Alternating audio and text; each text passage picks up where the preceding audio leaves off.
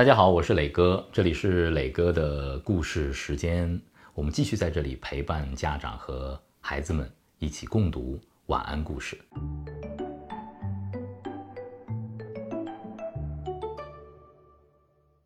今天呢，贝贝依然会和我们在一起。嗯，孩子们大家好，家长们大家好，我是贝贝，贝多芬的贝，因为嗯，我觉得自己是一个音乐家，但是我很喜欢和你们一起听晚安故事。磊哥，磊哥，今天要讲什么故事啊？今天磊哥要给大家讲一个安徒生童话当中非常经典的故事——卖火柴的小女孩。贝贝，我们开始吧。嗯，太好了，太好了。天气冷极了，大雪纷飞，天就快黑了。夜幕降临，这是今年的最后一个夜晚。有一个可怜的小女孩，她没有帽子，没有鞋，赤脚走在街上。赤脚走在街上，那那那会很冷的。是啊。小女孩的双脚在寒冷中冻得又红又紫，她在寒冷和饥饿当中瑟瑟发抖，缓缓前行。多么可怜的小女孩！雪花飘落在她的长发，而那是一头美丽的长发，打着漂亮的卷儿，一直散落到脖子上。眼前所有的窗户都闪烁着灯火，烤鹅的香味扑鼻而来。这是今年的新年夜呀！转角有两栋房子，其中一栋朝着街道凸出来。于是，小女孩坐下来，把小脚缩到她的身子底下。她感到越来越冷。他不敢回家，因为，他一盒火柴都没有卖出去，一分钱也没有挣到。爸爸一定会揍他的。再说，小女孩的手已经冻得没有知觉了。嗯哦，要是这个时候她能够划亮一根火柴，那该多好！她可以暖暖手啊。于是，小女孩。抽出了一根火柴，嗤，火柴点燃了。他用手护了上去，果然感到了暖意。明亮的焰火，仿佛一根小小的蜡烛，那是一道奇异的光芒。小女孩仿佛自己坐在一只大铁炉的面前，大铁炉是那么的真实，那么的不可思议。可就在这个时候，微弱的火焰。熄灭了，大铁炉消失不见了，在他的手里只剩下了火柴的余烬。小女孩对着墙壁，呲，又划着了一根火柴，明亮的火焰旋即燃起，火光映落在墙上，仿佛透明的薄纱。房子里的一切。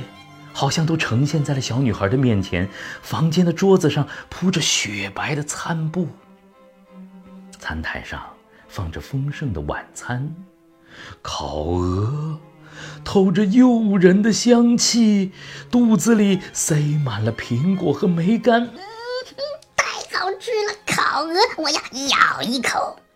啊！就在这个时候，火柴又熄灭了。在小女孩的眼前，又是一道冰冷的墙。小女孩忍不住，再次划亮了另一根火柴。她发现自己坐在全世界最美的圣诞树下。哇，圣诞树啊！圣诞树拥有着无比光亮的颜色。就在这个时候，一颗星星从天上划过。在夜空当中，留下了一道火焰般的轨迹。那一定是有人要离开这个世界了。这是小女孩的祖母告诉她的话。当有星星坠落的时候，一个灵魂将会升入天堂。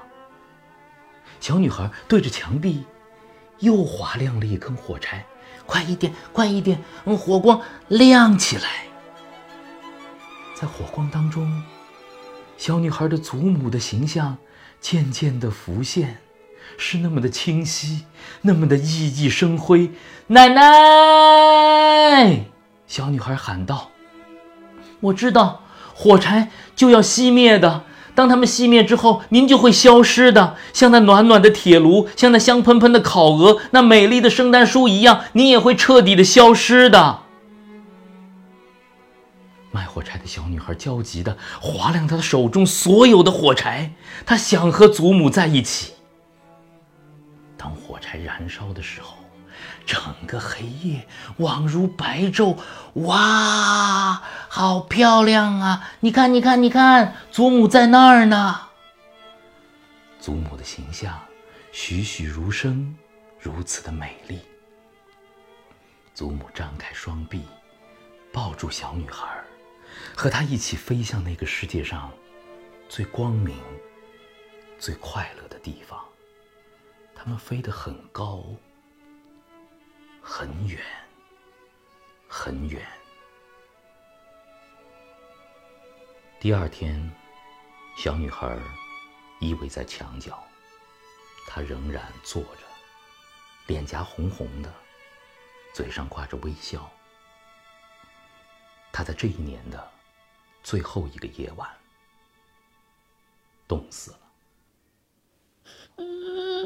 小女孩冻死了，贝贝难过。贝贝不希望小女孩冻死。贝贝，不要难过。所有的人都不知道，小女孩在这个新年的夜晚，曾经看到多么美好的事物。你和我都经历了，对吗？嗯。也没有人知道，小女孩和祖母。飞向光明新年的时候，那一刻，他的心里有多么的幸福。